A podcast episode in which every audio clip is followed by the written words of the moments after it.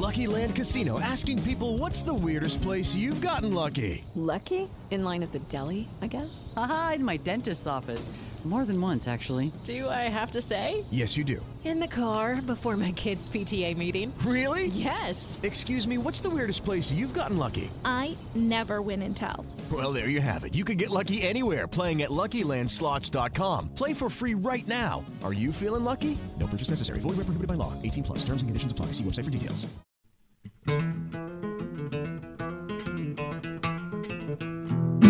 Hello.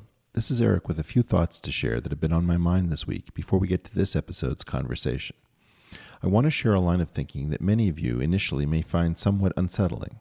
Nevertheless, I believe that at least some of you will find it interesting and perhaps ultimately even liberating or useful. The theory is this when powerful people use their advantage to engage in new involuntary transfers of wealth, safety, or freedom from those too weak to defend themselves, the winners are almost always forced to create an idealism as a cover for their siphoning. In simpler terms, these idealisms are actually cover stories or bespoke fig leaves which almost exactly fit the extraction or taking that they are tailored to mask.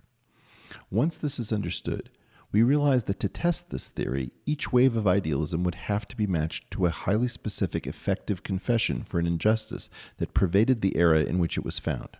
This concept of idealism as disguising theft is, of course, an upsetting cognitive shift.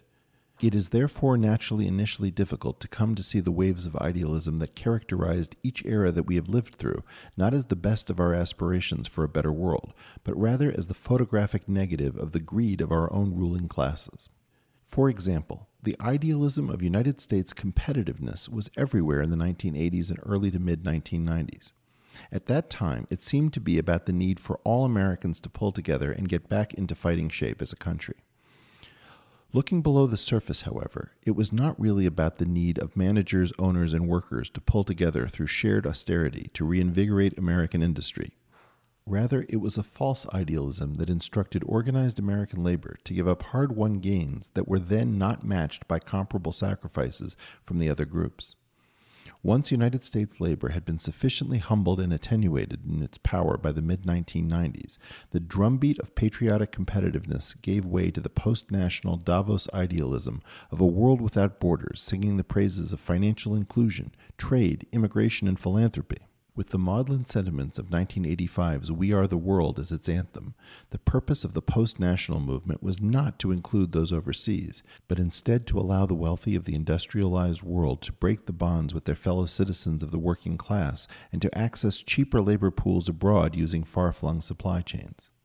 Likewise, the idealism of so called constructive engagement with governments like Communist China's would be seen through this lens as the rationalization for ignoring issues of human rights and strategic risk in such a way as to benefit economically in the short term while selling out American interests in the long term.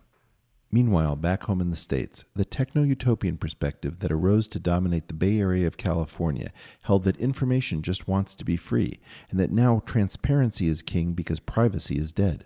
Perversely, as you would expect in this theory, this hippy dippy sounding digital vision is exactly what ushered in the surveillance economy, as the platforms became not windows, but half silvered mirrors through which the social media barons learned every intimate detail about their users.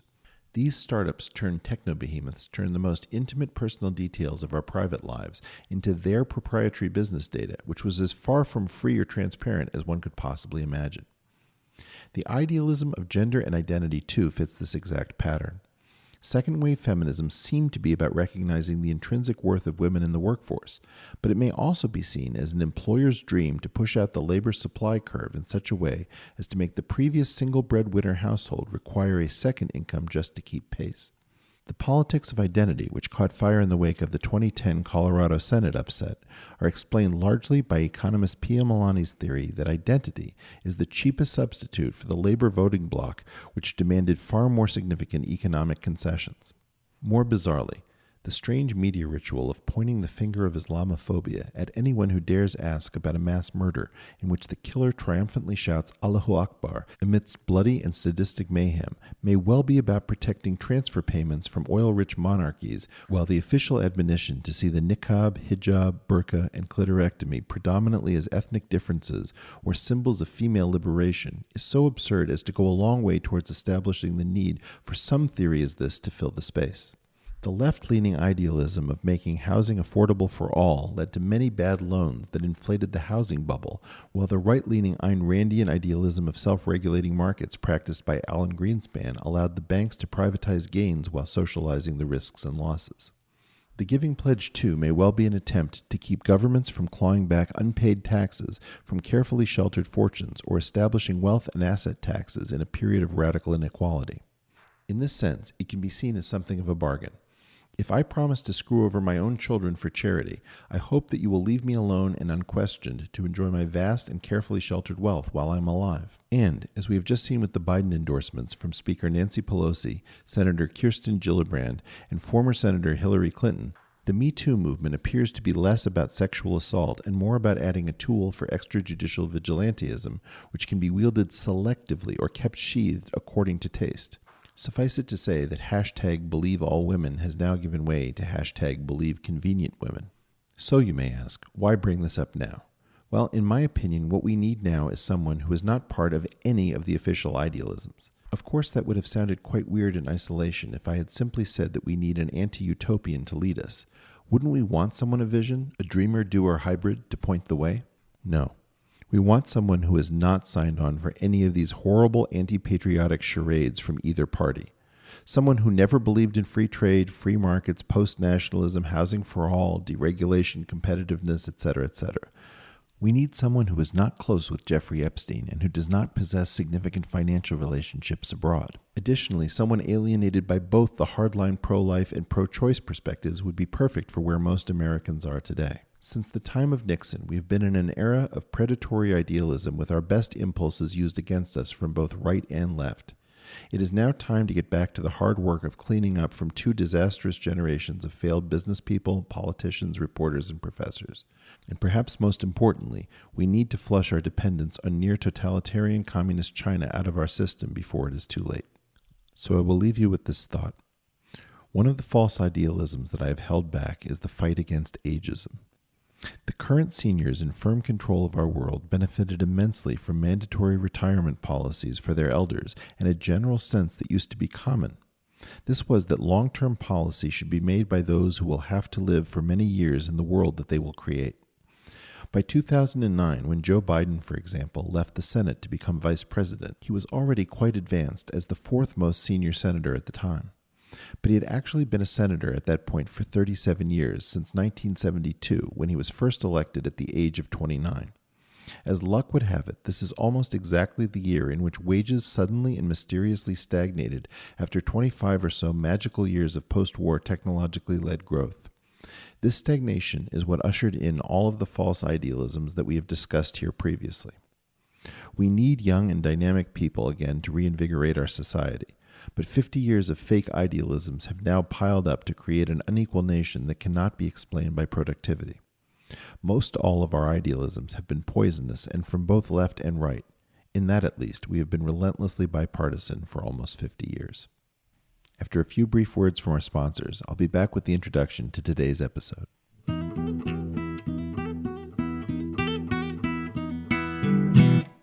Returning sponsor Personna has been making razors for almost 145 years, and I've recently shifted over completely to Personna's men's five blade razor. Why?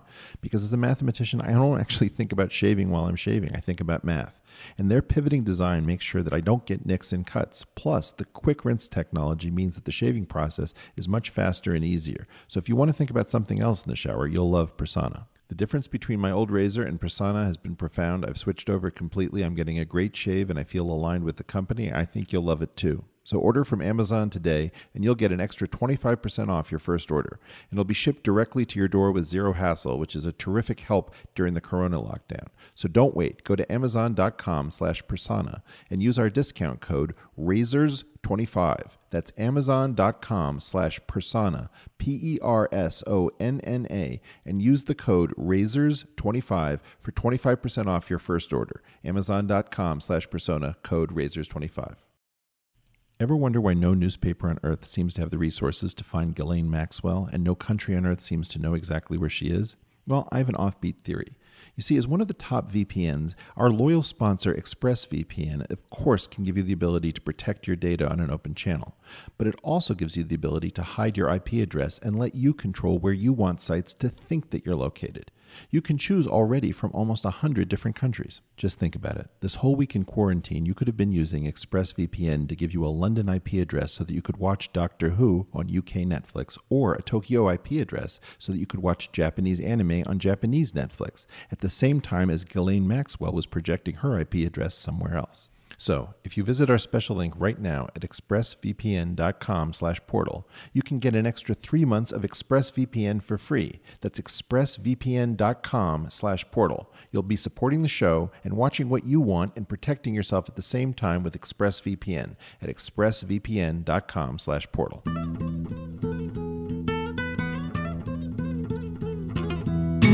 If you follow technology at the moment, ask yourself this question. Who is the venture capitalist who currently has the scent of innovation in 2020 and is most likely to be on the trail of the future? In previous eras, I have heard many different names, but lately I've been hearing the name Josh Wolfe from some of the people I respect most. Josh is a founder of Lux Capital and the owner of a powerful and unusual mind. The thing I always have to remind myself about venture capital is just how many different skills it requires to do well. Even our best ideas are subjected to numerous hazards on the way to implementation, including intellectual property challenges, fraud, fierce competitors, interpersonal dysfunction, loss of funding, marketing failures, regulatory hurdles, and a host of other concerns. Thus, rather than talking about venture capital specifically, I thought I would try to explore the idea that most all leading venture capitalists are great intellectual generalists, conversationalists, and contrarians. Now, why would that be? Well, first of all, investing in technology requires having a broad analytic base because when you are trying to invent the future, you never really know how to prepare for the next large opportunity that is going to walk through your door. Thus, the generalist's ability to integrate many different areas of interest will typically be able to outcompete the specialist's advantage in a very narrow silo of knowledge. Next, conversational skill seems to be very important, but at a technical level. This is true in part because it is often easier to tell whether someone is genuine and on top of their game by testing them on intellectual flexibility and insight well outside of their carefully prepared pitch, and it is easiest to do this if you can put that person at ease. Lastly, I wanted to say something about contrarianism, namely that it is actually misnamed. Simply putting a minus sign in front of whatever the crowd appears to believe is an excellent way to go bankrupt quickly and really has nothing to do with being a contrarian if you think about it. Contrarianism is usually not so much about whether the crowd is wrong, but about exploring in what highly specific ways the world may not be alert to possibilities or courageous enough to consider their implications. In this episode, I think Josh reveals that his mind and approach exemplifies all these traits in spades. This first meeting took place at the end of 2019, and I have become an eager consumer of his thinking in the time since. If you want to hear what the crest of the new wave of venture capitalists sound like in 2020, you could do worse than to listen to Josh Wolfe of Lux Capital for the ease and fearlessness with which he appears to explore any landscape of new ideas. We will be right back with my uninterrupted conversation with Josh after these words from our sponsors.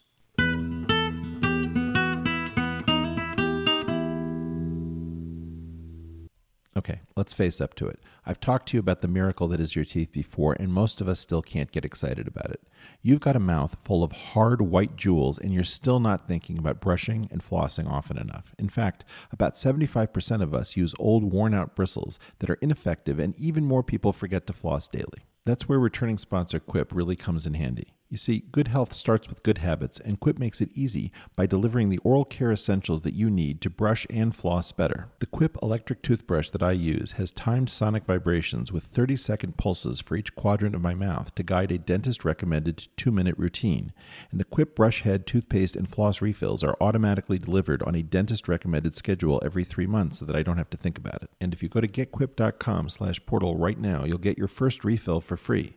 That's your first refill free at getquip.com slash portal, spelled getquip.com slash portal. Quip, they're the good habits company.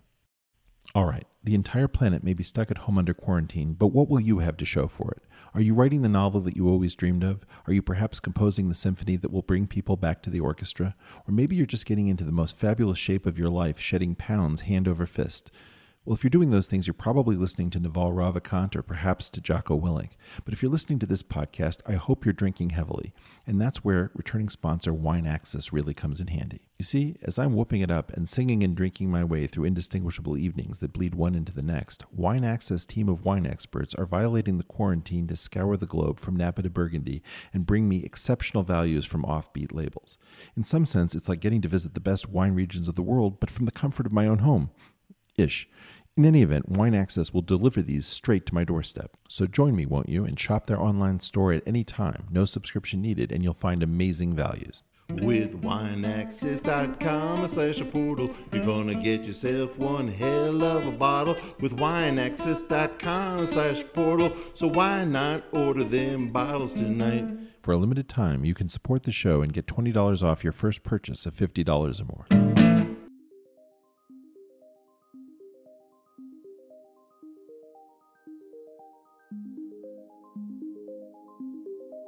Hello, you found the portal. I'm your host, Eric Weinstein, and today I'm joined by none other than Josh Wolfe, the co founder of Lux Capital. Josh, welcome. Great to be here. So, I've heard a lot about you. Um, you have a tremendous amount of respect right now from a lot of the innovators that I'm listening to in technology. And they think that maybe you've got the ball with respect to venture capital. Can you tell me a little bit not about venture capital, but about what you can see from the perch of venture capital that the rest of us might not be able to see at the moment in terms of this moment in time in our innovative history. Well, I think the probably cliched thing of venture generally, and you know this this extends beyond us specifically, is the best way to predict the future is to invent it, and the people who are inventing it are the scientists and uh, you know typically engineers that uh, often inspired by science fiction say I want that thing to be real, and then they go and make it so. And our job is to basically find them before others have and take this asymmetric view. Uh, it's sort of the power of somebody who has a secret. Um, I think it was the uh, Nobel laureate uh, uh who had the uh, the quote that you know I know something that nobody else knows and they won't know until I tell them. And it's that sort of power and that asymmetry that we're trying to find just as investors. So we go and scour the world trying to find really cutting edge technologists and engineers and entrepreneurs that uh, are building the future and then we have to figure out if they're full of shit or not. That's a great place to be. You know, there's a famous story about uh, Eddington, who I guess was the first person to sort of test Einstein's general theory that he was uh, courting his lady love on a on a bench looking at the night sky, and uh, his gal said something like, "How beautiful are the night stars?" And he says, "Yes." And right now, I'm the only person on Earth who knows why they shine. Ah, I talk about uh, great patter. Um, so you're looking for secrets, but you you actually stepped uh, into an area that I'm passionate about, which is I'm terrified that our actual innovators, the people who really break the new ground, get completely uh, screwed over in the feeding chain because they have to invent the future out of personal need. And so they're not watching the ball. And you see the same thing in music that the people who love the music are often preyed upon to some extent by the industry, which is extremely extractive. And so, if you don't survive long enough to learn how the game goes, very often you wind up as prey for the predators that are supposedly simply helping the value chain along. Do you see that at the moment? Uh, well, I think that's a firm by firm kind of thing. So if we were predatory upon, oh, sorry, it, it has nothing to do with Lux Capital. Yeah, no, no, I know, I know, but but I think generally, uh, it, it, this is a, a, sidebar. If I can go off on a tangent here, which is the transactional nature of certain businesses. I think about like Turkish uh, rug salesmen or something. You know, like you go to the Blue Mosque and um, uh, you know you go to the bazaar you have a one-time interaction with that person, and so the game theory of it is that they can completely screw you over, right? Because they're never going to see you again, and they'll churn through people. In venture capital generally, I think that um, it's a game theoretic uh, where uh, I'm only as good as the last deal that I did, and I've got to maintain a long-term reputation that's compromised if somehow you exploit somebody because your you know reputation will very quickly spread in a negative way. That assumes that the person who's going to be exploited is the CEO that's coming to seek the venture capital. But No, what I if, think- for example, the real innovator is buried inside the company and the person who's claiming to be the technologist is sort of the visible head at the top? Maybe that person gets a good enough deal because of the repeated games aspect, just to take the game theory um, part of it seriously. But that in fact, the problem is, is that the person who is actually the technologist is in fact too busy solving problem, writing code or soldering joints or doing something that means that they can't actually watch all of the games that are getting played. Yeah, I, I, it's possible. I think that um, uh, the best ones that I see tend to attract really talented people, and um, most of the really smart technologists can identify if somebody is like really trying to exploit them or not. And I think the best entrepreneurs, the people who are maybe taking a technology and trying to commercialize it, um, you know, I think they have that same sort of game theoretic of wanting to be good actors of long term. There's no doubt. There's bad scientific actors who are liars and bullshit artists. There's bad technologists. There's bad entrepreneurs. But I don't know that um, that there's an epidemic of uh, uh, scientists or PhDs that are toiling away, you know, and being exploited. Uh, I'm, I'm I'm more worried about the deception or uh, the BS artists, you know, who are faking it and uh, are actually, you know, bilking investors. Well, it's from the other side. So, Yeah, I mean, fair. in other words, I see a two way game where you have predatory investors and predatory charlatans. Sometimes you have to, of course, adjust for the fact that people are fooling themselves.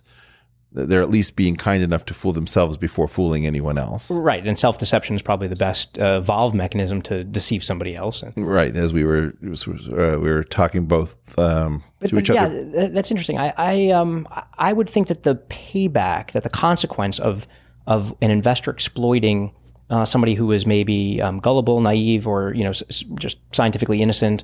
Uh, I think it would be pretty swift. I think somebody would say, "Wait, wait what happened? You only owned what percent?" You know, like, and I think that person would end up getting a really bad rep uh, pretty quickly. So I think there's a natural So, for example, Mariana Mazzucato has made an economics career out of claiming that the majority of the work happens um, Government. before, right, is funded by government, effectively by taxpayers, and that the taxpayer effectively socializes the cost of developing and then the sort of last mile towards invention uh, is handled by the industry where the rewards are incredibly handsome.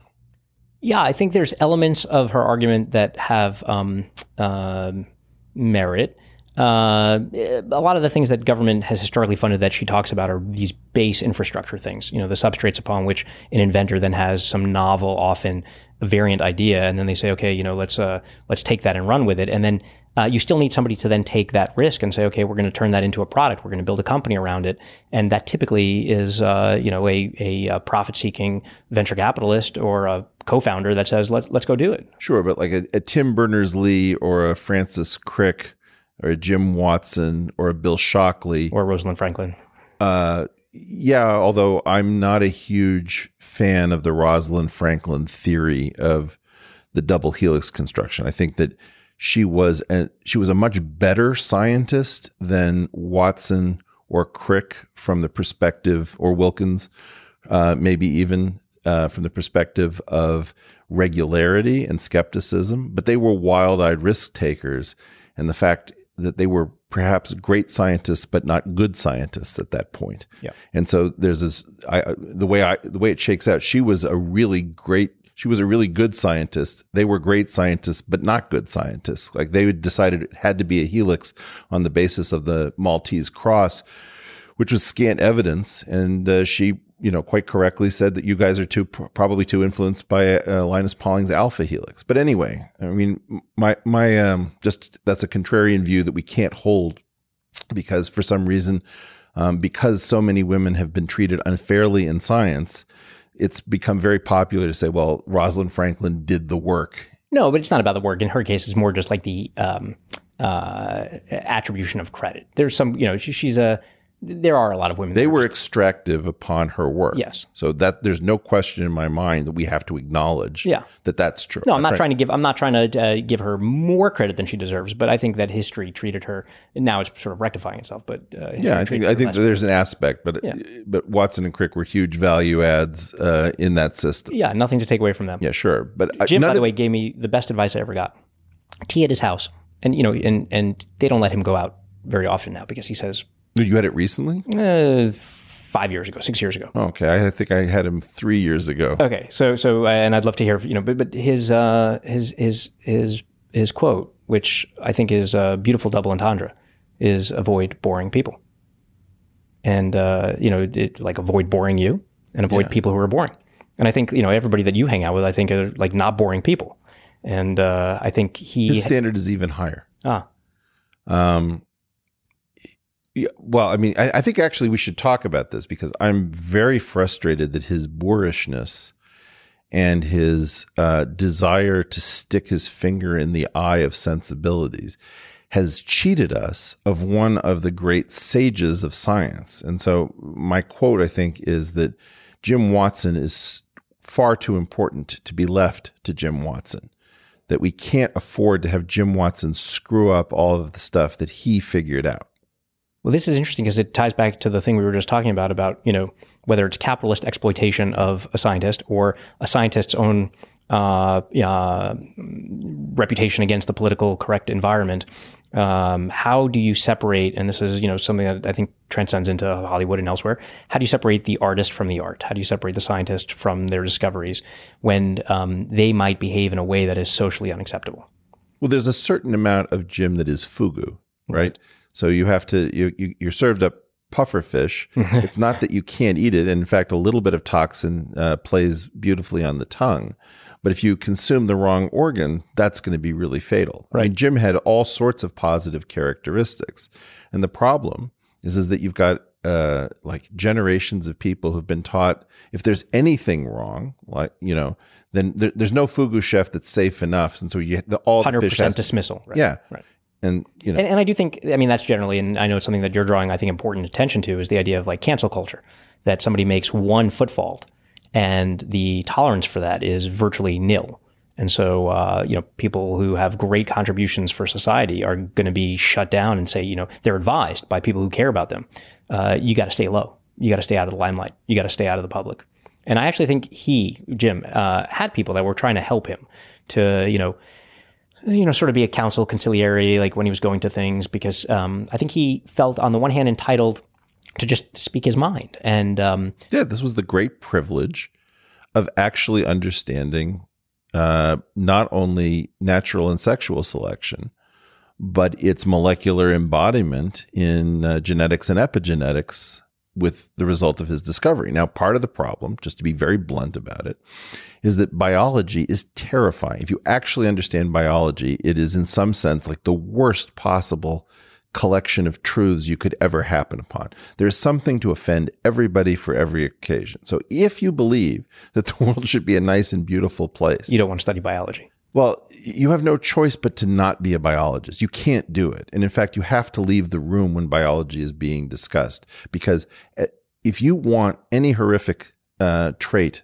that is found in the world to be explained rationally, I can find you a perfect system that serves up that bad trait um, and, and shows, you know, that motherhood isn't what you think it is. Uh, trust isn't what you think it is. I mean, like every bad thing happens. You know, this I actually agree with. In fact, if you think about most of the books that are written about biology, evolutionary biology, uh, psychology, uh, they're all like, you know, the, the true nature of this, right? Or why we do these things. And it, it is in part, I think, that there has been a lot of, um, um, you know, papering over or um, desensitizing uh, of what true human nature is. And uh, true human nature is, and, and maybe this seems too Hobbesian, but you know, it, it is um, it is dark. Uh, we are uh, competitive social primates. Um, we uh, we try to outwit each other and uh, take advantage of each other. Uh, uh, we have idealistic views that uh, is is is the thing that is um, taboo to go against. But uh, but I agree with you. I think human nature itself, rooted in biology, is you know quite dark. Well, I think once you've paid the price in, in biology and you've seen all of the darkness and you've reconciled yourself to the fact that there's no escape from the darkness, then a new door opens. And then you start to realize that ethics are, in some sense, a means of outcompeting groups that lack them, right? That if you have an ethical system, you may be able to defeat a prisoner's dilemma that would befuddle your rival. And therefore, you're in the position after a while to take their land and their resources because they're always squabbling amongst themselves for position. Yeah, there's a great um, Jack Handey quote that I'm going to get roughly right, which is, you know, I imagine Jack another, Handey, the great evolutionary theorist. Exactly, uh, from SNL. um, I imagine a world where people live in peace and harmony and love. And I imagine us attacking that world because they will never expect it. That's very funny. Do you remember Steve Martin had this, uh, you know, wishes for Christmas or something? It starts off with uh, my my first wish for Christmas is for all the babies in the world to be happy and healthy in their mother's arms. Right. And then you know, like twelve wishes in, he wants the aerobics instructor and the Porsche, and uh, you know, it's like it's just it, It it's, just- it's completely yes, it's, it's every politically incorrect thing that you would actually want. Um, so I guess you know, in this framework, uh, one of the things that's really important to realize is that when people can't handle reality and, in fact, make it impossible to speak openly, you're creating um, niches of opportunity for people who can handle reality and who can serve up fugu, who can cut out the bad parts. So I learned more from Jim Watson in a week um, by learning how to just ignore his incredibly I mean, he just has a need to be badly behaved in order to to keep checking in that he's still a free person. It's interesting because he, he may do it for the provocation, the stimulation of the provocation, to be able to see that he gets a rise out of somebody, right? Which itself is a form of intellect. To know that I'm going to say something wittingly that might piss you off or make you unsettled. Um, there is an entire class of people who we pay uh, to reveal these kinds of truths. And Comedian? Yes, and and I find them absolutely fascinating because they are, um, to me, they are investigative journalists, scientists of human nature. You know, scientists study things, social scientists study things who study things, and uh, comedians to me reveal these great truths, and they they are given permission on a stage to say the things uh, that people might be thinking but be afraid to say. And I mean, there's so many people That I don't are, think they're given permission. They're given an opportunity. no, they're given permission because you you consent. You consent when you're going in there that you are going to be offended. And now, now clearly there's a minority of people that you know you hear stories of people walking out, and you know Chappelle has talked about stories of this with transgender people that have walked out, and like he overtly will say like I'm you know I just I can't stop telling transgender jokes, and, and he does this in a funny way and reveals these truths. But um, uh, I actually think we give them consent when we when we sit down. You give them initial consent to try. And then, like, if you look at what happened to Michael Richards, Well, uh, okay, because you have yeah. this issue where the cell phone, first of all, breaks. It used to be that the space, Yeah, no, that's okay. So so like it's like namespace pollution in Python. You think that you're having a conversation at 2 a.m. with consenting adults who want to be offended. right, and then there's an And then suddenly you're talking to your grandmother uh, on Sunday morning about the video that circulated. right with no context or Exactly. right, yeah. Um, And in that case, no skill. Right. Like that was not a funny routine. He tried and he failed and he paid a very large price for trying and failing. Yeah. And I think that you have to appreciate that if we are giving them consent, it's very it's very tenuous. It's it's up to us to retract it. It is it is interesting though because I do think that the funniest things that are both most psychically relieving, the release, you know, like when you have this great Yeah. laugh, Yeah.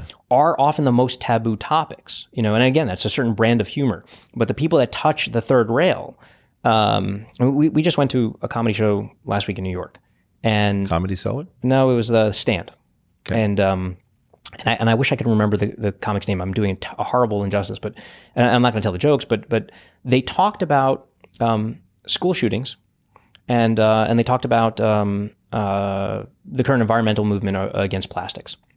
And in the latter case, you know, he's talking about uh, turtles and uh, straws. And this was a phenomenon that amazed me. There's no way a decade ago or two decades ago, straws would have been, you know, obsolesced like that, plastic straws. Um, I happen to like plastic straws. I know that's probably taboo. Maybe it's politically incorrect, but like I don't like, I, I use four paper straws instead of one plastic straw. Uh, but he was saying like, you know, people are saying save the turtles. Do you know how old the average turtle lives? It's like, people are like 70 years. He's like 200 years. These things live three times as long as us, you know, and we're telling. It's very funny. Okay, so so, but it, it put it in perspective a way. Yeah.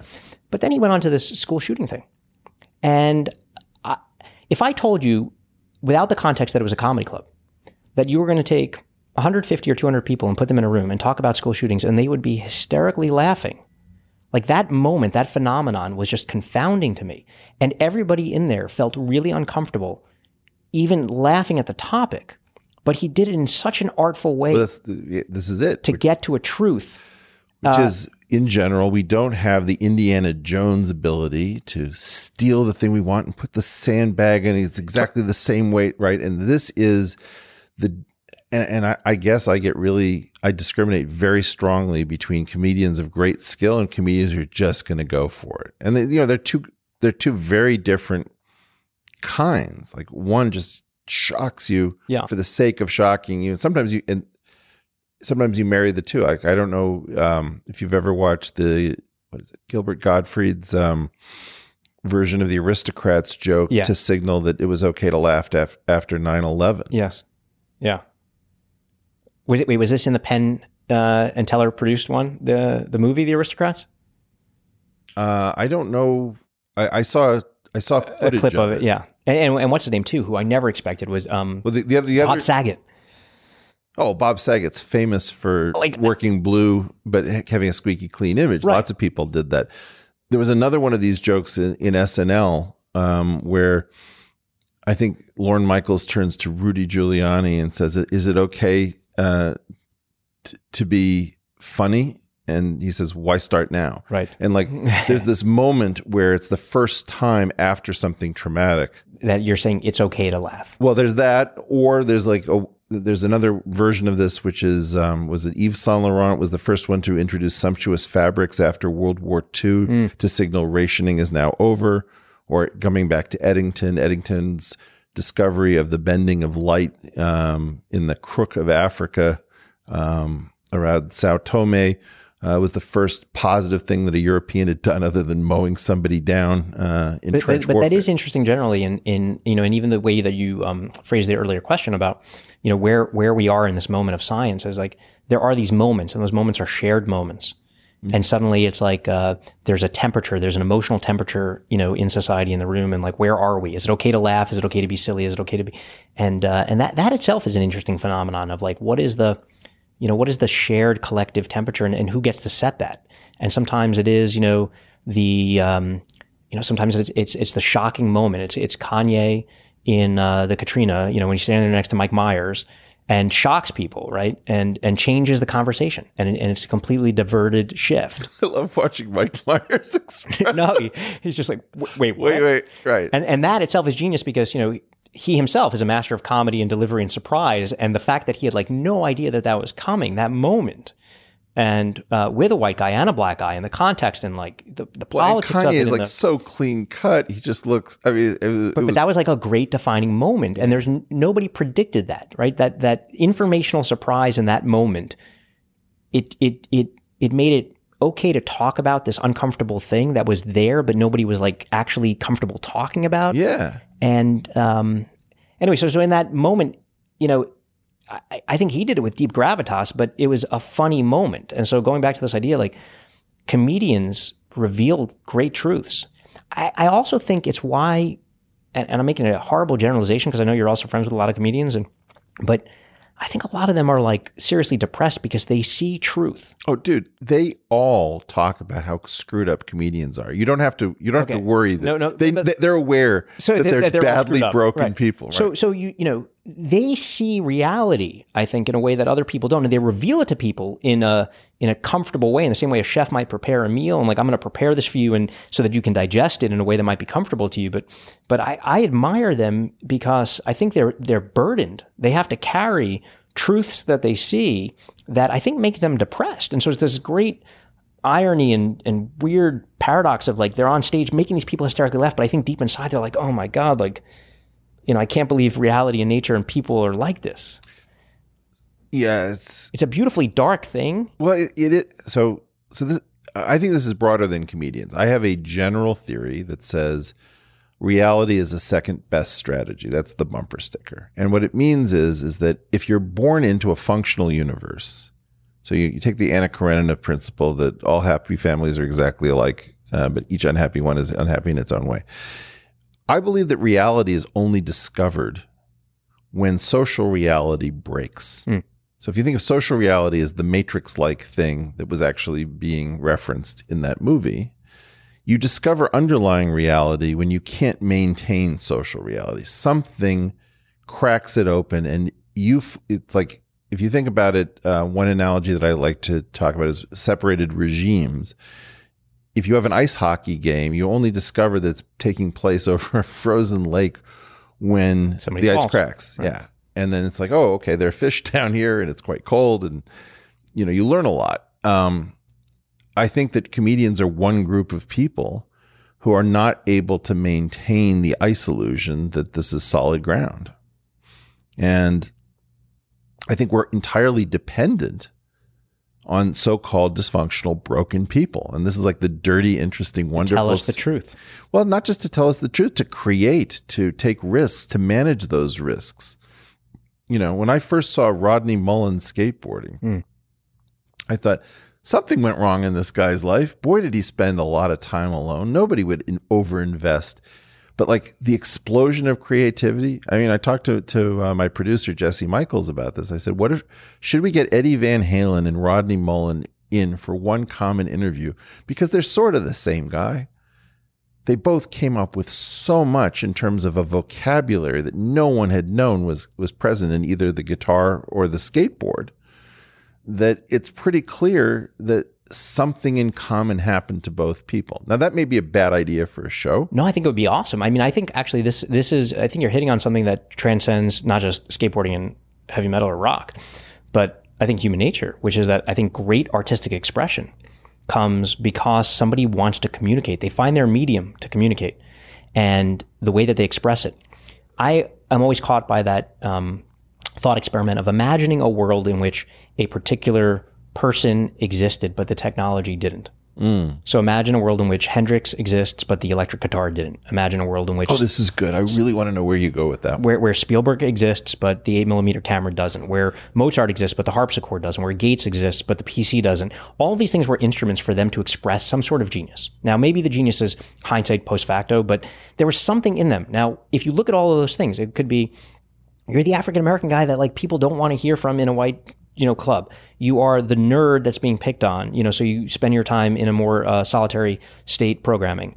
Uh, but there's something that you know is sort of broken in you, and you want to express it. You you almost by definition don't feel understood, and you need to communicate, and you find the instrument to express yourself. And I think the common thing between uh, skateboarding and and uh, and rock and programming and uh, um, uh, scientific entrepreneur, like they all are like, I have something to say, and I'm going to express it in this different instrument. Okay, well, okay. You, you you hit on the Hendrix one, which has been an obsession of mine.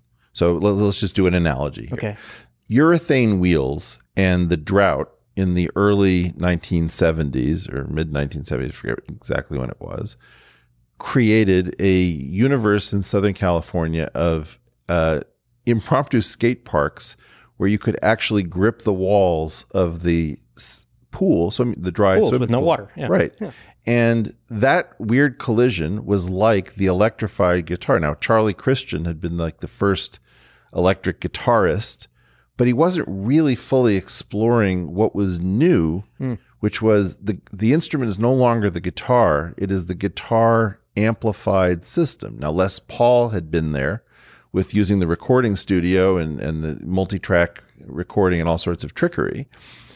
What would Hendrix have done? Because the, the, the reason I love what you brought up is we have almost n- no recordings of him visually on acoustic instruments. I've seen him playing Hound Dog uh, at some party, and I've seen um, like "Hear My Train a Comin'," which is uh, like the famous video of him with the twelve string guitar. But it's not like with Stevie Ray Vaughan, where you you actually see just the absolute mastery of the acoustic guitar. Hendrix was really fused with with the amplified system as the total instrument, including the feedback. I mean, that's really interesting though, because I, I, I don't know. To your point, um, was he classically trained before? Did he just pick this thing up and then started breathing? Like Picasso, you know, we see the crazy Picasso paintings, but he was his Very early. classical before that. I mean, it was like you would look at it, you'd think it's something you buy at like a, you know, a, a comes in a photo. Yeah, exactly. And Yeah. it's horrible, right? No, it's not. It's not horrible. It, it's but yeah, outstanding. Okay, I can't draw. I, I, I, sh- I don't. I don't want to kibitz. Keep going. uh, but but um, but but so so he was really cla- Picasso was really classically trained, and then uh, you know found his voice, right? Found the confidence or the comfort to basically do something totally different.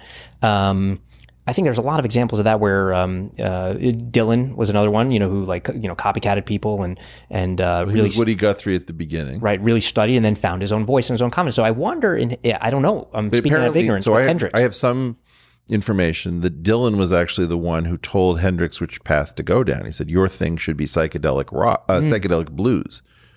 But That- okay, but, but but but he must have heard him doing something else and Well- said, "No, no, that genre's already taken. You need to find your white space." Yeah, that's that. This is so. So this is my obsession, which is how does someone know that there is space to break into? Hmm. Right, like that's the portal. So I am psychotically focused and obsessed in my companies and when I look for things on competitive advantage and looking at things where somebody else isn't there, either because they've it, it requires an understanding of the consensus. So you have to understand, and this is interesting, it goes back to sort of those shared realities. Yeah. And it's a very analogous phenomenon that's just like the comedian or somebody else breaking that shared reality and, you know, cracking through the ice. The entrepreneur, the engineer, the scientist, the inventor, the person who says, I'm going to create a new company, uh, it is considered arrogance of the highest order. Uh, they are basically saying, this is the way that the world ought to look, and I'm going to go create it, or I've invented something and nobody else knows about it. But in any of those cases, I think it requires an understanding of what everybody else believes, and then having that confidence to say, I'm going to go orthogonally in this different direction. And so whether it's Hendrix being told or identifying, like, okay, he- had to have a survey of what everybody else was started with a, he started as a left-handed guitarist with a right-handed guitar flipped over. So that's already a pretty clear indication you're not in Kansas Right. anymore, right? It's not completely unheard of, but it's it's But, there, like but, but it ha- there had to be an intrinsic general desire to say, I want to stand out, I want to be different. And that itself requires, whether it's an acknowledged or it's innate uh, or um, uh, implicit, uh, understanding of what everybody else is doing. Whether you're in rock music or you're writing or you're doing a podcast or you're doing math or you're inventing something, you have to understand like what does everybody else believe? What is everybody else doing? And then what's the thing adjacent or orthogonal that I can do that nobody else is doing? I mean, in a sense, that that's the status seeking, identity creating thing that I think leads. I, th- I think that's what we call creativity. what I find is, is that they're two separate things. Do you have creativity to break into new space? And do you have the disagreeable disagreeability in your nature to tell everyone else, no, you're all wrong. Let me do my thing. Mm-hmm. I, the number of times I've seen somebody innovate something and they cannot find the bad attitude necessary to carry that thing to market. You know, and I, like I, we're both friends with Peter Thiel, and here's a guy who his conviction gets stronger the more people tell him he's an evil idiot. I think it's a secret weapon. Yeah, it's. I mean, secret. you know, it's one of these like you know things where everybody wants to be a contrarian, right? So then everybody's like this consensus contrarian. I think he is an authentic contrarian, but it also he has a measure of what does everybody else believe. Sure. I mean, he's also he's also running. I mean, uh, maybe I shouldn't be giving away his secrets, but one of the things that I'm very impressed by is that he's cornered the market on first order contrarians. And so he runs them all as subroutines because everybody loves talking to him because he's he's an amazing uh, judge of talent and risk and strategy. So he's he's an authentic genius. And it's weird because I, I think a lot of business doesn't really require genius. It requires other traits more than it requires that. And then he's got the the strength to tell absolutely everyone that they're wrong. And what I look at is the number of times where if you told me the end result that he was going to get was going to be positive, and I, I said, okay, let's imagine that you told a thousand people that if you just hold this position for two years, you're going to be fabulously rewarded. But it's going to be so painful. You're going to lose friends. You're going to be denounced in the press. Almost everyone would drop the hot coal rather than carry it through to mm-hmm. completion. Mm-hmm. And that is a separate trait from the ability to break into new territory. It's not the same thing. It's the comfort with discomfort. It's the willingness, as you said, it's the the ability to be like the bad guy, to stand out. To it, it, it's The ability to be misunderstood for extended periods of time. but not just misunderstood, disliked. Well, i i- yes, I Because you mean, could be misunderstood but liked, but it's it's it's being misunderstood and disliked. It's the comfort ridiculed. I mean, it's, the- it's the whole nine yards. of- which going back, we are social primates. Yep. The most painful feeling, aside from like somebody like slicing you or stabbing you, is Yeah. being socially ostracized. So having the thick skin, having I mean literally like it is why we have epidemics of depression and suicide. And it's, it's just when somebody is socially ostracized, whether by means of technology or just you know mean girls, it is a horribly painful thing. It is why when you watch some of these documentaries about people trying to leave uh, the Orthodox Jews or or or uh, any sect, um, the, the the the spite, the pain, the the tribal exclusion, and so if you are part of um, uh, some tribe in society, whether it's you know a tribe of venture capitalists or a tribe of San Franciscans or what you know, and and you don't have that willingness to to stand out from the pack with comfort, knowing these people are going to talk about you behind your back, they're going to ostracize you. Uh, I agree with you. I, I I actually find it's interesting when when I hunt for entrepreneurs. There's a common trait that I that I find, which is that that chip on their shoulder. Uh, I always say that you know chips on shoulders put chips in pockets, and uh, that, that there's, there's something that you know they, they could have been the fat kid, they could have been the lone minority, they could have been uh, from a broken family. There's something that they have to prove, and it's like this inextinguishable flame. Doesn't matter how much money they make, doesn't matter how much success they have. It's this it's this thing inside that is going to propel them forward, and and it's often or always in the face of some adversity that they suffered where everybody else was like over here and they're okay being the lone person. or they can't be other. Yeah. And, and in some cases, they- can't be other than than that thing. but, I but mean- in, in some cases, maybe the rejection from the others have defined them. Okay, you're not one of us. Well, so why don't we teach this? Like I, I have had a curriculum um, somewhere in a drawer in which you graduate people based on the the question: uh, Can you pass the Asch conformity test? Can you pass the Milgram obedience test? And can you pass the Zimbardo immersive reality rejection experiment. Yeah. Yeah. So you've got these three great experiments, and I. A bunch of people now leave. They're uh, questioning on the second and the third. Uh, yeah, you know, th- those things have been debunked. The No. Asch Asch still holds up, and it's amazing because I think Mil- um, Milgram, I think, I think all of these things hold up. well, they but just were done in the there's elements of truth. But but the Asch experiment is interesting because two times, twice is what it takes for social conformity. right. Because the first time you watch him, the guy in the red sweater and the you know the sort of famous video of it, and he's like, "It's two, you idiots!" You know, he's he's like confounded Right. at at, and then they do it again, and it's just like that quickly as again as a as a social primate to feel the pressure when you know objectively the truth and you see everybody else is wrong, and you're like, you know what? It's not worth pursuing truth. I'd rather pursue the comfort of being accepted.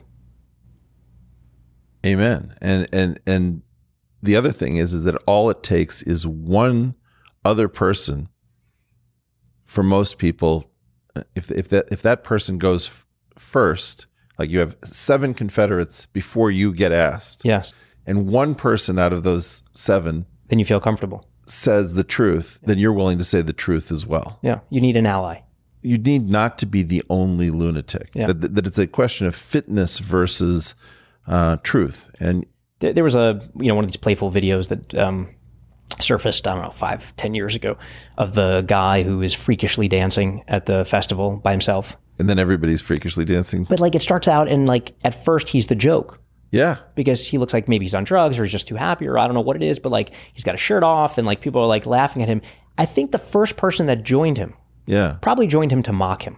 So Maybe. the intent, it felt like uh, on observation. or I, I think so. I, I a previous uh, portal victim uh, was Timur Kuran in one of our first episodes. I think maybe it's the third or something like that. And he studied the, exactly this phenomena. What happens when um, you get the second person, which is like the curating role. I am willing to say that I see what that person who has previously been isolated says. And then you start to find this chain reaction that is incredibly powerful. And so, you know, this is how uh, I don't think we've talked enough about it. Do you know Jeff Tannenbaum? no, but but before we go to Jeff, to Peters, Thiels, Yeah.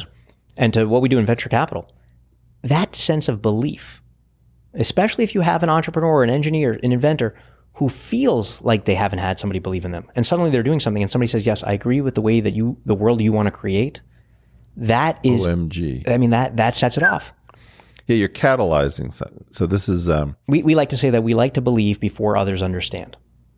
oh really? Is that your line? Well, it's a line. I love that. Yeah, but but we also have to be careful because you know we talked about this before.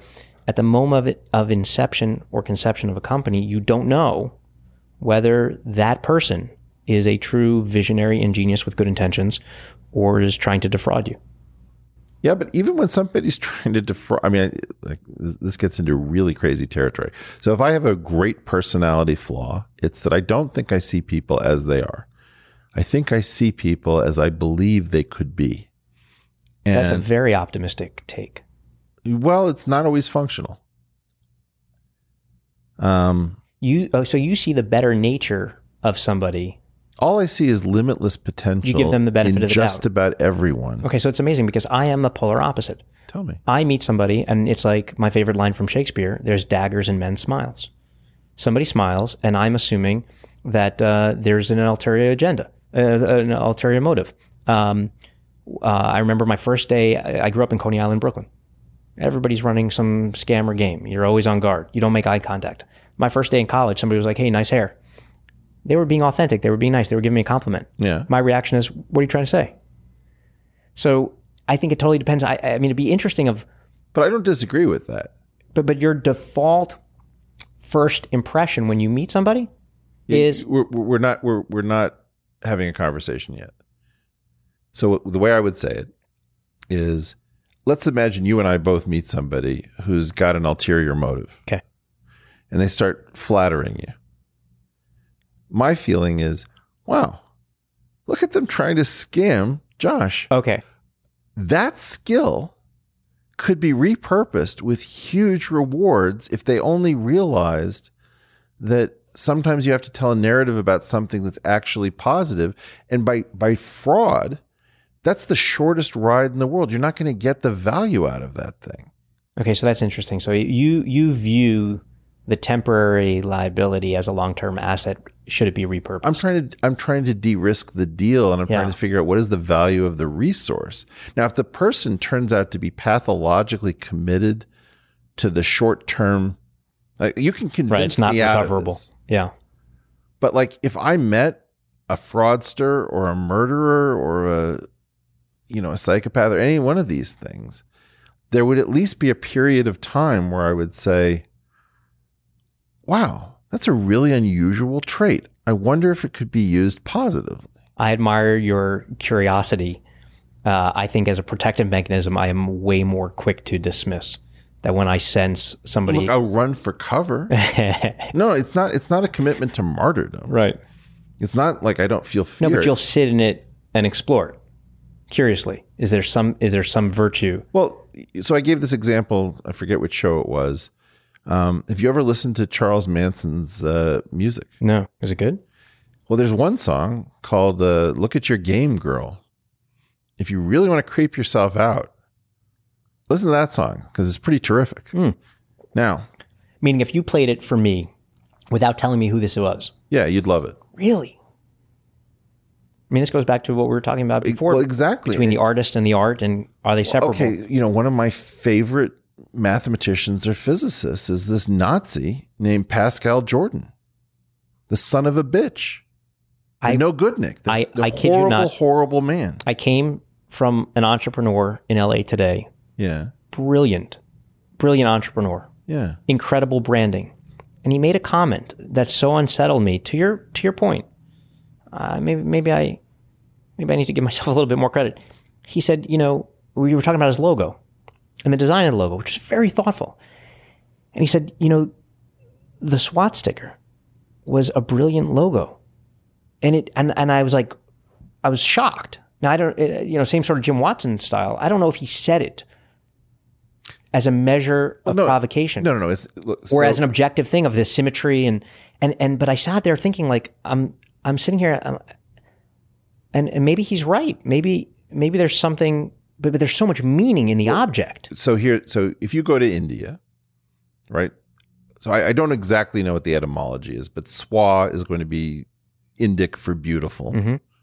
and you've got a fourfold symmetry. So it's z mod 4 and then there's i forget how do you say this word like aposematics where you use colorations that are used as warning symbols. So it's you know you have like a white black and red field so you know just in terms of design um you know, this is extremely powerful. Now, it is so colored by the horrible fucking things that were done under it that I can't have a normal reaction. So that when I go to India, even though the thing is turned the other way around, it's not on a tilt, it's got emo- dots in the, middle. the emotional I'm of it still going Yeah, no through. I'm with I- you right. You know, it's like what so, so this is interesting by the way too because um you know I, I think one of the purposes as, as I listen to your journey through the portal is about the meaning of meaning Yeah, thank you. and and um It sounds like the wall PS. and and I, I've been caught, you know. So I invest in technology. I love engineering. I love magic. Right, magic is a form of engineering. I saw this one guy, maybe he's an LA guy, Derek DelGaudio. Have you, have you heard of him? No. He did this this show in um in Union Square called In and of Itself. And it had great production. It was Frank Oz. It was very thoughtful. And I like thoughtful magic. I don't like hocus pocus BS. I like people that are philosophical. Ricky Jay and Penn and Teller. And, and so he had five props that he did different magic pieces in. But this one thing, it's sort of like in the same way I say when I see Chappelle or somebody else, like, I can't remember the jokes, but I remember the socially poignant points that they make. He, he takes one of the five objects, which is a gold brick, and he tells a story about how he was a teenager and he came home with his friend and he opens the door and he sees his mother on the couch and she's making out with another woman. And his friend feels really uncomfortable and runs away. And he felt slightly uncomfortable, but then he said, You know what? My mom, who's single, she, she found somebody she loves. And it was his mother. And he felt love. They talk about it and it's totally cool and calm and whatever. And uh, he wakes up the next morning, they're having breakfast, and a brick gets thrown through the front window of their house with a paper on it that says, Go home, faggots. And it was either his friend or somebody that his friend told or whatever it was. And so he does this magic trick. Now, having told you this story, and I'm getting chills, you know, thinking Right. about Yeah, it. sure. And and the gold brick, and he builds this house of cards over it. And then, you know, with this flourish, he blows the house of cards away, and it and the brick are gone. Now, earlier in the show, he asked people for two intersecting streets. And it was sort of out of context, and you didn't understand why. But let's say he said Delancey and Essex. He said, "Now I want you to know that when you leave the show in about five minutes, because it was pretty much the either the ultimate or penultimate trick he did. If you go to Delancey and Essex, you will see that brick on this on the corner of uh, Delancey and Essex. But the notable thing, and this is the thing that that shakes me, and when we were just talking about the symbol that shakes us to this day because of the historic meaning that's put into it, Right. He's like 10,000 people will walk by that brick, that gold brick on a corner, and they won't think a, th- a thought about it. But because you know what this brick means to me, what it caused in the relationship between me and my mother, the betrayal of a friend, all, all of this meaning Right. that was narratively injected into this physical solid object, to me, it was really powerful. And so I, I offer that as a story because I think just in this quest that you're on, on the meaning of meaning, and just thinking about the objects around us and the stories that are in the ether, there's something really powerful there to explore. Well, in particular, just to riff with you, um, in a world in which we can no longer be certain, like for example, if I see a Nazi flag, am I seeing it as part of a documentary Mm-hmm.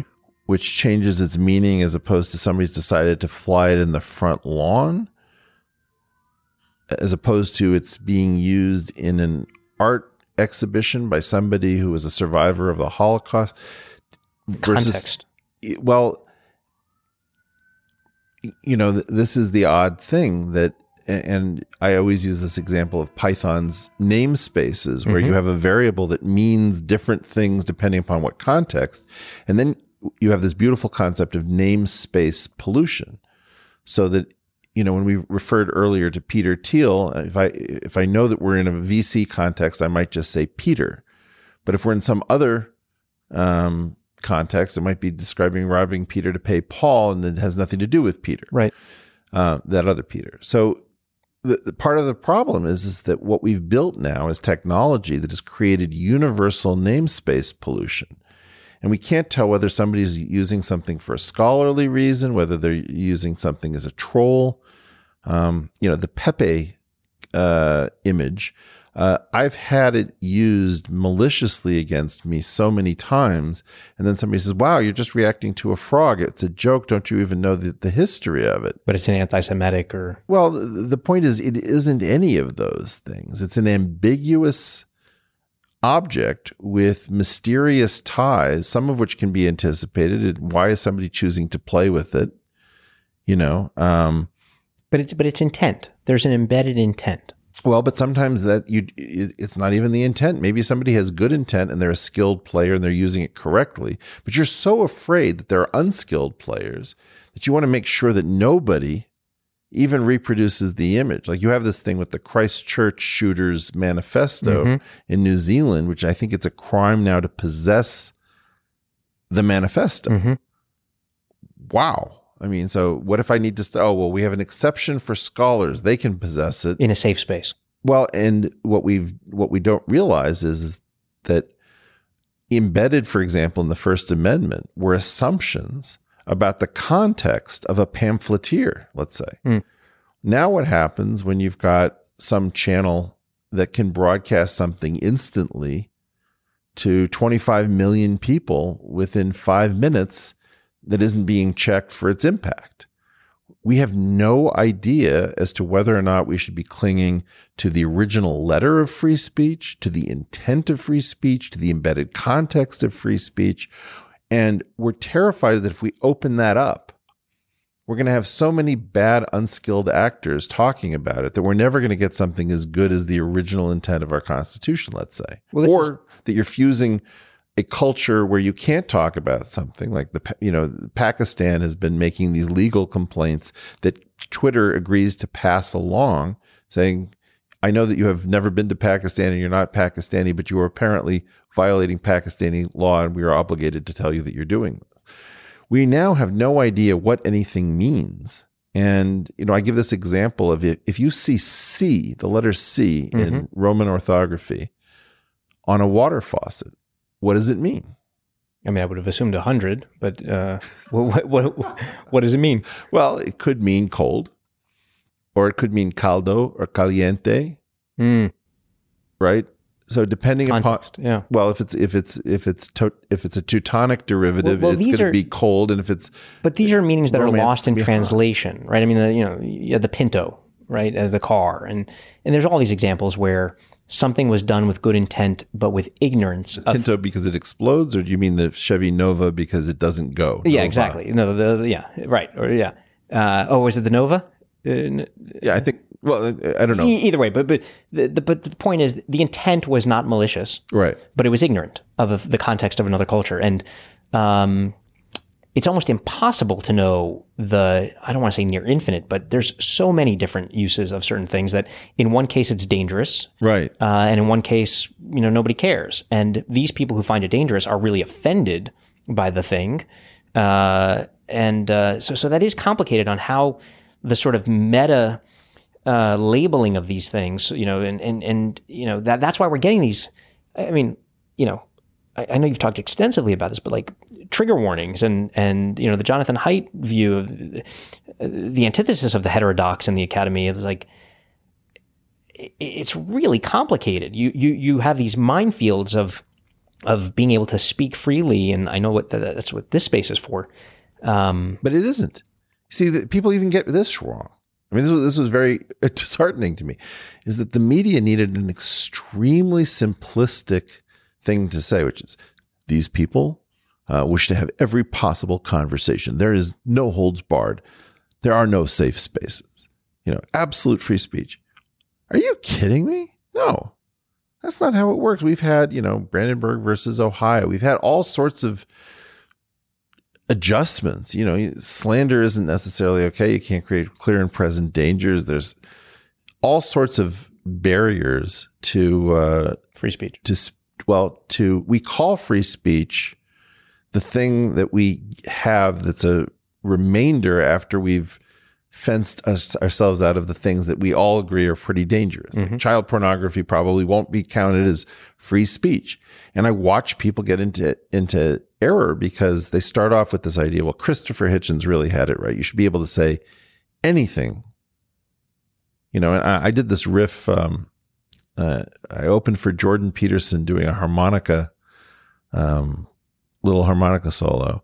And I said, "Well, will you guys?" This was in Long Island. I said, "Will you, um, will you indulge me? Uh, I have a song that I love that I want to sing, but I don't remember all the words." I said, "You know that it would be untrue. You know that I would be every liar if I was a girl. I couldn't get come on." So I I build it up. Come on, baby, light my. And everybody goes fire. I said, Ah, "Congratulations! you That was the sound of two thousand people screaming fire in a th- in a Well crowded done. theater. Well done." And Context. well, and that was the whole point is, Yeah. is that we don't notice this stuff. And that's what scares me is that we don't realize that there were embedded hypotheses in the First Amendment. We don't realize the role that context plays. And now we're exploring every flavor of stupid with respect to trying to put this back together. So is it is it a function of speed? Would it be better if we slowed down so that you could sit and adjust and in the same way when you approach somebody and are like, let me give them the benefit of the doubt or let me see how this could be used as an asset in the future. The person like if I, if I relayed factually, uh, two thousand people just screamed fire Yeah. in a theater, but without the context, which requires time and space to explain, at a time where arguably people's attention spans are shorter, we spend less time getting nuance and details, and things can very quickly, you know, flutter away, and you know, lie travels halfway around the world before the truth has gotten out of bed, or whatever the appropriate quote is. Sure. I've- uh, Is it a function of time? Is there a case where um, we could chastise people for no, no, you you went too quick? yeah. Is is there something that shames people back into a civility of slow? Well, uh, I'm glad you're asking the question. Um, let's play with it and see where it goes. To me, the real problem is that for almost 50 years, we sold people on the idea that they could get by with very simplistic heuristics. And the thing that allowed that to happen was the fact that very few people had a seat on what I call the gated institutional narrative. It's like an exchange of ideas, but you need to have a seat on the exchange in order to participate. Mm-hmm. And so people were participating, discussing these issues at home, but you know, it was Walter Cronkite and Dan Rather, you know, opining or William F. Buckley, and nobody else could get in on that. Now you've got a lot of skilled actors, you've got unskilled actors. All walls have broken down. And the main thing that we need to say is you know that situation where for 50 years you, you could get by with like just talking about free speech or let's slow things down or let's be kind to each other or inclusion and diversity. Right. None of those things are workable. And it's it's the complexity level stupid. That's the issue. We can't, we the reason that I have an audience at the moment is in part due to the fact that these people have figured out there's no workable solution with simplistic primitives. They're not, to, to use another computer term, they're not expressive enough. Mm-hmm. I can't get these heuristics to work. And if you really want to know what you can and can't say and why somebody's offended and what we should be doing, there is no Christopher Hitchens simple answer because the technology changed too much and revealed It's a little bit like you were in a Newtonian realm and Newtonian physics worked. And then you get close to the speed of light or you get very, very small or something happens and you're in a quantum or a relativistic picture. And you have to realize that you were in a simplification and the simplification worked in a regime and the regime is blown away. So go back to the, you know, the three anchors on three major networks. Okay. And technology then, you know, blows that apart. And now you have thousands of people and you don't know who to trust. And I actually contend that in this moment, it isn't a function that people are just gullible sheep, although many are, but it's that people have grown so cynical that they don't know who to trust. Right. And um, I mean, I've listened to you, right? That you, you know, whether it was the Times or Washington Post or these institutions that were once beacons of trust, that you say, I, I, I see games that they're playing on both sides, right? And so, This is one of the reasons I run ads on my program, which is this is a commercial enterprise. Right, And I listen to a lot of my friends who refuse to run ads. I'm very uncomfortable. I don't want to sell people. And I think that they're more honest than I am. Hmm. But I think I'm more meta honest than they are. interesting. In I other like that. words, the message is hey, I'm just some guy and I'm opining. And, you know, I lie and I misrepresent and I'm self kind. And I do all sorts of things to make myself look better or smarter. And I'd love to be open about that. And no, I'm not going to stop doing those things because that's preposterous. What am I supposed to do? Self extinguish? Should I just fund this out of my own pocket, bankrupt myself, reveal all of my warts, all of my failings, make myself absolutely, you know, unappealing to every? No. But, gonna- but, gonna- by the way, that would open up a new audience, and there would be a whole lot of people that would uh, appreciate that raw honesty, right? So you you you, you would you would blow up one audience, maybe or a, por- a portion of it, but gain another. But well, but but people who can't, you see, there's the Howard Stern sort of appeal, you know, or the there's a new thing called the dirt bag left, let's say, and the idea there, I, I think we are entitled to tell certain basic societal lies about ourselves, like, like what?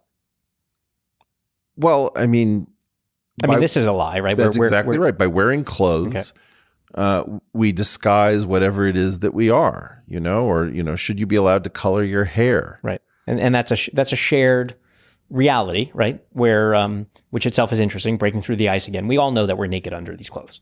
No, we don't. We don't know we're naked under our clothes. No, as much I can try to picture it, but it's actually quite shocking when somebody becomes naked. My brain actually doesn't even accept it. I can know it in some corner of my mind, but if I say, we all know, I know, I, I really don't. I fall for the illusion. So so I have a crazy Like we we were just talking, for example, about this bizarre animal, the spider-tailed viper from insane Iran. insane. I know that that tail of that snake is a fake spider because its movement of the spider in a, this kind of weird eight pattern is so realistic that I would fall for it, even knowing that it's a lure, so that if I was a bird, I will try to prey on the spider and I'm going to get eaten. So even knowing it, I still fall for it. Yeah, but that's true of illusions. It's true of cognitive biases that we educate ourselves on. Uh, just because you know it doesn't mean you won't fall for it, but you you don't not know it. You know, again, I know you're naked under there. Uh, and uh, if if I sat down here in the chair and you said, "Hey, let's you know do this um, this episode of the Portal," and uh, and you were sitting there naked when I walked in, that would be shocking. But it would confound my expectations, right? Um, I would have an I'm going to do that when the show starts to fail. That's when we jump the shark, my friend. You just have. You, by the way, you should just do a whether or not you're Yeah. actually naked, just a blurred thing, and people will be like, "Oh my god, is he really naked?" yeah, yeah, yeah. Well, but what I'm trying to say is that part of the problem is the the lie isn't in the nakedness; it's in the multiplicity of self that somehow I'm stupidly calling Josh or Eric. Right. Like I both know this and I don't know this, and this is again the same thing. Most of the time, it's sufficient to say, "Well, Josh says this, or Josh feels this, or Josh thinks this." But there are lots of situations where I say, "Okay, we're now in the non-Newtonian realm." Josh thinks a bunch of different things and they're completely different. I contain multitudes. right. And, you know, this is the thing with Sam Harris. Sam Harris is trying to be the unified mind. And I think it's beautiful, but I also think it's completely bizarre. I've never seen anything like it. Well, but that that is interesting too because um, we we each have lots of different selves. Sure. each one is different in context. I mean, the way that I am with you or the way that I am with an entrepreneur in a board meeting might be very different. The way that I am with my children is very different.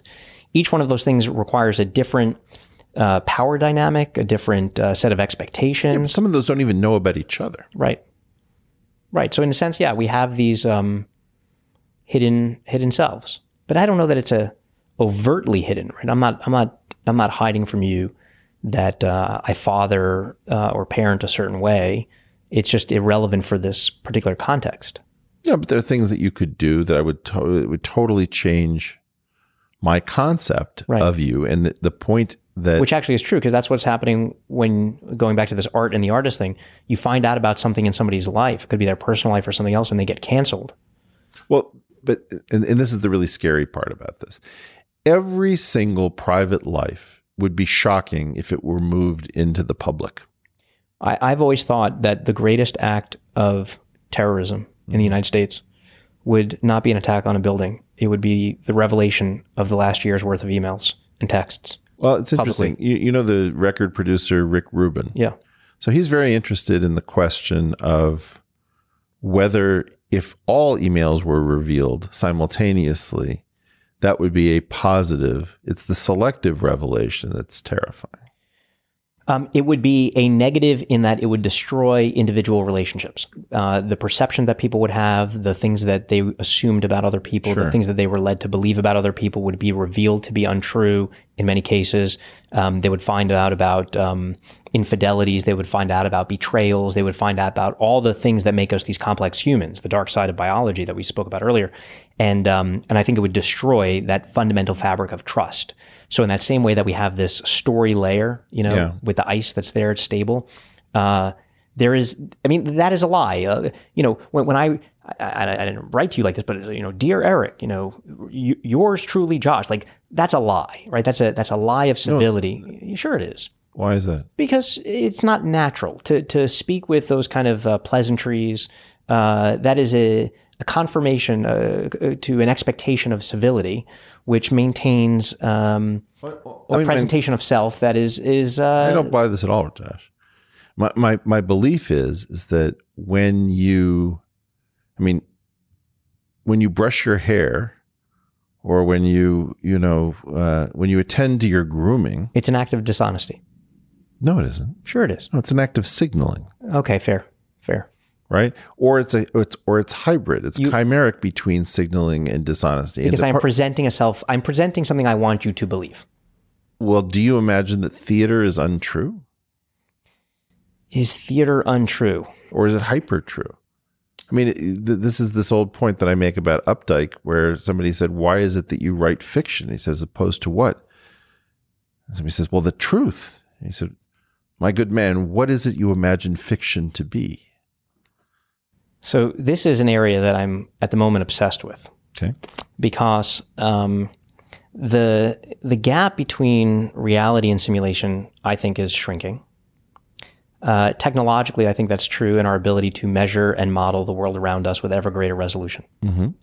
Um, the machines that we are inventing are relying on models, not of reality, but of models. Uh, when a robot or autonomous vehicle is going through the, they're not relying on actually looking at the road. They're they're looking at a model of the road that's As- coming through as we do. as we do. Um, and so, so, uh, so, so put that aside for for a moment on, on technology. Uh, the machine does not know the difference between a game uh, simulation that is teaching it how to drive on a road and actually driving on the road. And I would actually, to your point about the truth of fiction, argue that the more movies you watch, the more books you read, the more simulated virtual reality experiences you have through literature. Um, I don't know who's to say that you know that certainly the emotional experience is as real.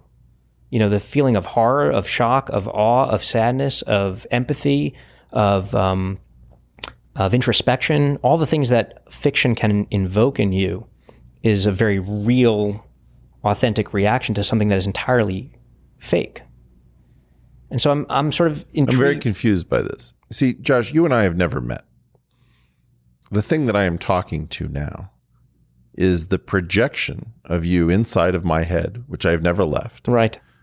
um, that comes from the stimulation. I mean, I believe that I have eyes. I mean, I, I don't want to get completely jiggy, but just assume that reality is the standard picture of reality.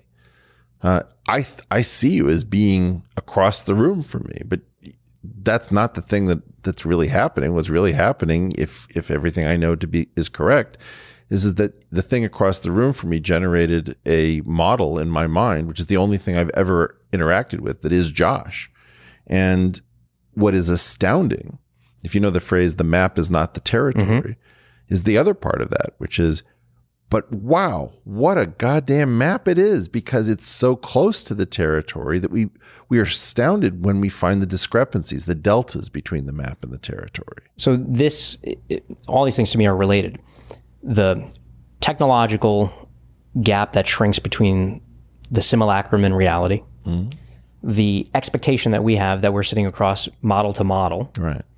uh, the awareness which others might not have that I am actually looking at the you of you know a tenth of a second ago in the past and not you know you.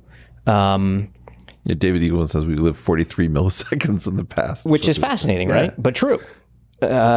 Assuming that there is a David Eagleman. but go Yeah, on. right, exactly. And um, um, but but um, um, the the idea of of the model itself, um, and, and something you said about you know confounding sort of expectations or surprise. The most can we talk about consciousness for a second? Sure. the most persuasive argument that I've heard about consciousness goes back to um, Jeff Hawkins when he wrote On Intelligence, and I think he took from the hierarchical structure of uh, Santiago Ramon y Cajal, and um, the idea of memory prediction.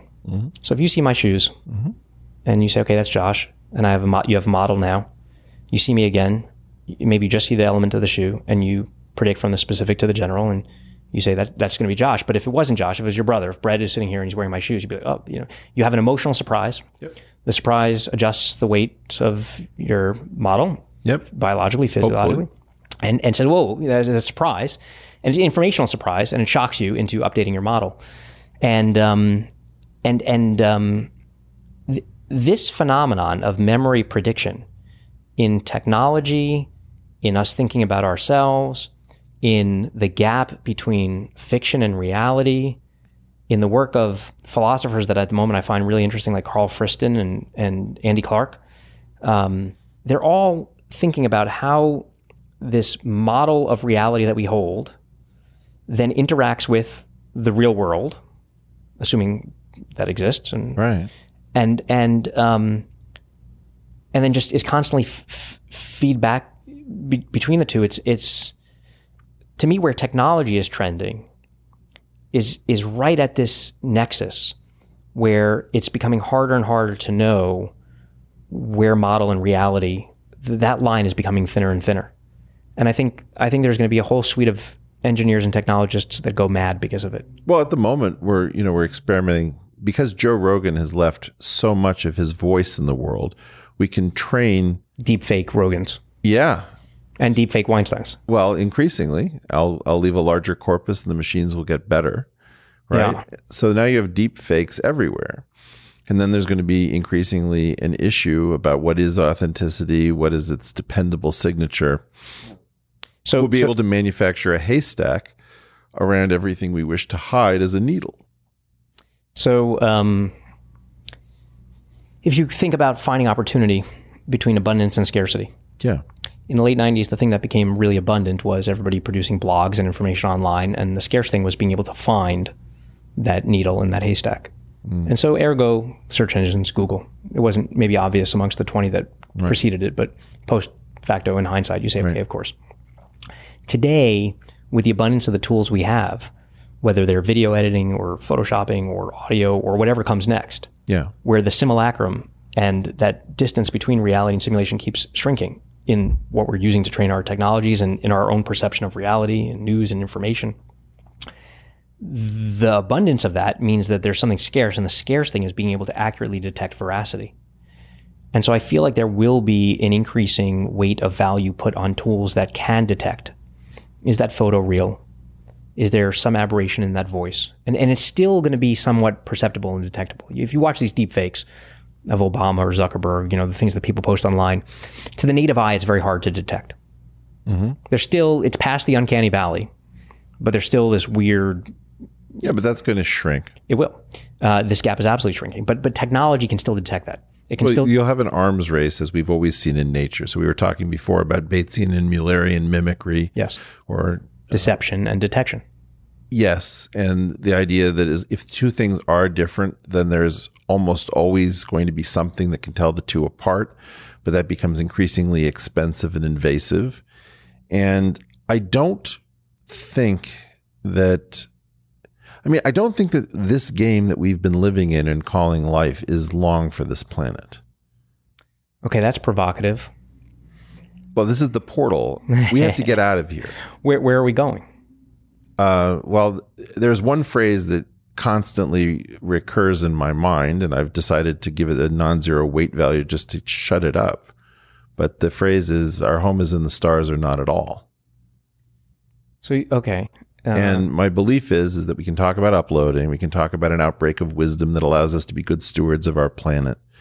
But more or less in the mid 20th century, around 1952 to 54, we had two discoveries that almost certainly we should all be able to calculate start at a clock where if we don't get out of here and spread out and try a bunch of different experiments, and, and, and of course, that's probably impossible. And it's also probably impossible to diversify it enough. And where would we hide from each other? All sorts of issues. but is your implication a a metaphor that? Uh, a literal that we're going to the stars, we're going to go to Mars or wherever it might be. We're going to outer space. We're leaving this planet, or or is it a uh, or is it a metaphor, poetic metaphor of um, I wish it was a metaphor. I wish it, I wish it wasn't what I'm actually saying. But if I if I say it straight, say it straight? uh, we are about to hack our own source code. Okay. And it, there's this very bizarre thing that has happened in technology, which is we are very afraid that we, the the the ones who can simulate humans, let's say with uh, Boston Dynamics, and we can simulate speech with uh, deep learning and all of these sorts of things. Okay, we are afraid that our technology is about to become artificially generally intelligent and self aware or begin to run out of control and outwit us. But we're also at the same exact moment wondering are we part of a simulation where there are programmers? Now, the obvious implication is almost never discussed, which is we are the emergent artificially general int- intelligence. And we are on the verge of learning our own source code. And is the simulator afraid that we are going to arise in the system with powers that the simulator does not possess? I don't know. Why are we worried about it in one direction, not dir- like we've we've become deeply nonsensical because if you look at the decision tree, and this is the really hard thing to grasp,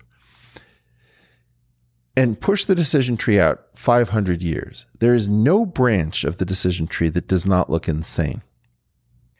That part I might agree with because I Like either we're going to upload or we're going to become wise and kind or we're going to diversify into the three rocks that we can reach without violating the Einsteinian speed limit and somehow that'll be enough. Or we're going to get around the Einsteinian speed limit or we're going to reboot from tardigrades. What whatever it is yeah, but but those things need not be mutually exclusive, right? There might be different camps that pursue each of those different strategies. there is no branch of that decision tree that looks like us continuing on more or less as we are with a little bit of improvement here That's probably true. I, I um, by the way, when you say the we, um, I realize there's a large subset and maybe a growing subset, and even a growing subset in technology. But I am staunchly not in the Bostrom uh, camp, and, and I think even the Sam Harris camp about AGI. I am much more in the David Deutsch camp. Um, and uh, you know, this is a subtle and maybe very long argument.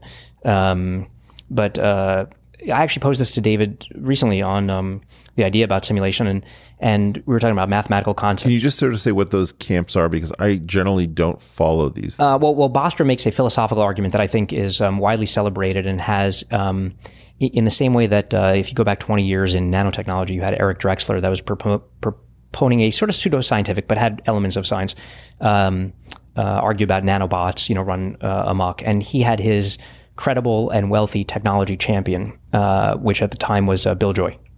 And so Bill Joy was basically warning, you know, nanobots are going amok and so on. Today you have Bostrom, and Bostrom's uh, equivalent of Bill Joy today is Elon, uh, Elon Musk, and and, um, and and very smart people are very concerned about you know uh, us becoming you know paperclip factories and being uh, harvested by intelligent sentient machines uh, that are going to run amok. And um, and David Deutsch's view is a little bit more, and, and this was something that I posted recently, that um, you know are we a simulation? That that a simulation can take um, all of the tools and principles that uh, that we have. Uh, sorry, sorry. Inside of a simulation, it can have all the tools that we give it, but uh, but it need not have uh, or may not have and probably won't have all of the tools that are outside the simulation. And so um, he makes to me a more logical argument that the more dangerous thing is not an AGI run amok, but your average, you know, 15 to 17 year old teenager. Uh, The cost of everything coming down and what power is put within reach. yeah, but we get more processing power, we get more memory, we have better algorithms, but um, but uh, and, and and everything in fairness that uh, everybody said was going to be a limit of some human ability has been eclipsed. You know, from checkers to chess to Go to you know even artistic creation and now generative text, and um, you know that's another area technologically we are we had maybe five years ago an ImageNet moment where you had greater than 90 or 95% computer accuracy of what a human could do in detecting objects in a picture. And there's still lots of errors and comical ones that people poke fun of online. Uh, surprisingly, images are uh, less complex than text. Um, and today we're approaching sort of a Turing like moment of Turing test like moment of being able to uh, have greater than 95% uh, accuracy in being able to construct text, complex uh, conversational text. Uh, conversational text taken from you know your library of of uh, words and phrases that you're apt to use, and you know sort of in your voice, where where it would it would fool if if you were texting with Peter or or with Joe Rogan or me, you you would be fooled. Um, huh? I don't think I don't think you could fool me about Peter. no, why? The level of surprise. Okay, that's that's an interesting test because we we have a company that's doing this. Maybe that's a I mean, I think I can run Peter as well in emulation as many people I know. and you would still confound yourself and I mean, his, his operating system is not built the way the rest of ours is. Okay. All right. So let's put him aside as, Sure, a, sure, as a escapable anomaly. But, um, but, but all of these things are still parametrically constrained in the system. Uh, they can do that particular thing extremely well. They can look at images extremely well. They can uh, navigate a road extremely well. They can um, search query from Jeopardy extremely well. But they can suddenly come out of that system. So if you accept that premise of it's a simulation and it has the tools um, that you've put inside of it, but it, it can't go and create other tools that are outside of it. Well, have you heard my riff on the square root? No. Yeah, the square root is the really dangerous mathematical operation Why? Because it allows you to ask questions within a system that have to be answered within another. Okay. So, for example, Yeah. there's a, something called the determinant of a matrix, but the square root that might exist is called the Pfaffian, that really requires an extra uh, leap. Same thing with vectors become spinors. The square root of the antisymmetric tensor system brings out this thing out of the vacuum that you sort of didn't know was lurking around. Um, you know, it's like the square root of negative one Right. there's no answer in the real number. You pose the question in the real number. So this is the question of finding the portal. Uh, I've said it's the psychedelic of mathematics. Now, if you allow me to train a machine, and I, I, I find it very surprising that nobody talks about this, but the square root is the most dangerous operation known to mathematics. And if you teach a computer all of the instances in which a square root allowed humans to find even humans don't think of this right they don't think how many times have we taken the square root and found a new universe waiting for us I've never thought that. weirdly nobody does i mean Wait, even- so, so but, but you were saying if you could train a computer to to what? Fin- finish that thought. i've got an n Mm-hmm. that includes Pfaffians, spinors uh, spin groups um, normed division algebras all the best stuff in my life comes from the square root mathematical geometry, complex. it's there's nothing like it, man. Square root is is is heroin. it, there's no operation that is as cool as the square root, and we don't tell people this, and it's because of flatland. I I was born into flatland, but I learned from the masters. I learned from the people who innovated, and I noticed this pattern that many of them didn't notice. Like to, to, to this day, I'm not aware of anyone teaching this. I'm now doing this at scale. I mean, I think I did this on Joe Rogan. Mostly I don't talk about it. But you want to teach people to bust out of the cognitive prisons, teach them the square root. Hmm. So, so if you could program into a machine the ability to detect the square root of any of these Just to abstract, ask the question. Like you you could ask the question. yeah, Assume you're given a system. yes, Assume that you're given a an operation that is the square root that is functional in part of that system and returns nonsensical answers in some other part.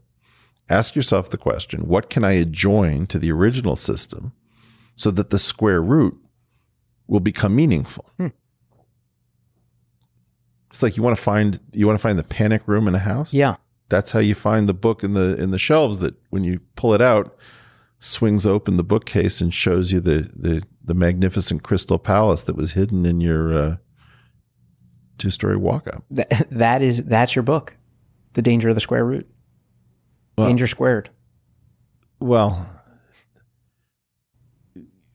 No, well we're headed look this program is trying th- this is my distribution channel my entire life i have had my access to the world gated by people who i have come not to respect hmm.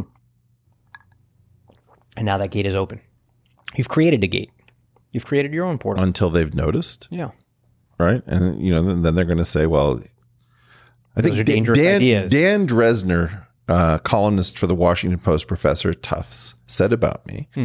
that everything that I think that's true isn't new, and everything that I think that I say uh, Is that's new isn't true. yeah. So I am miraculously incapable of generating anything of interest, Hmm. and I'm really looking forward to having him on the podcast. Have you invited him? He's being invited right now for the first time. Awesome. I hope he accepts. Uh, Josh, I could talk to you forever. I hope you're going to come back to the portal. And uh, I don't think we talked a lot about venture capital, but I think what we did do is we talked about the thing that you do that infuses venture capital with um, hope and wonder and transcendence. And I hope to have another conversation with you soon, which doesn't necessarily talk about venture capital either. I'd love to.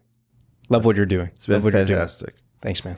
All right. You've been through the portal with Josh Wolfe of Lux Capital. And uh, I hope that you will subscribe on Apple, Stitcher, Spotify, or wherever you listen to podcasts, and then head over to YouTube and subscribe to our channel there. And remember to click the bell so that you'll be notified when our next episode drops. Be well.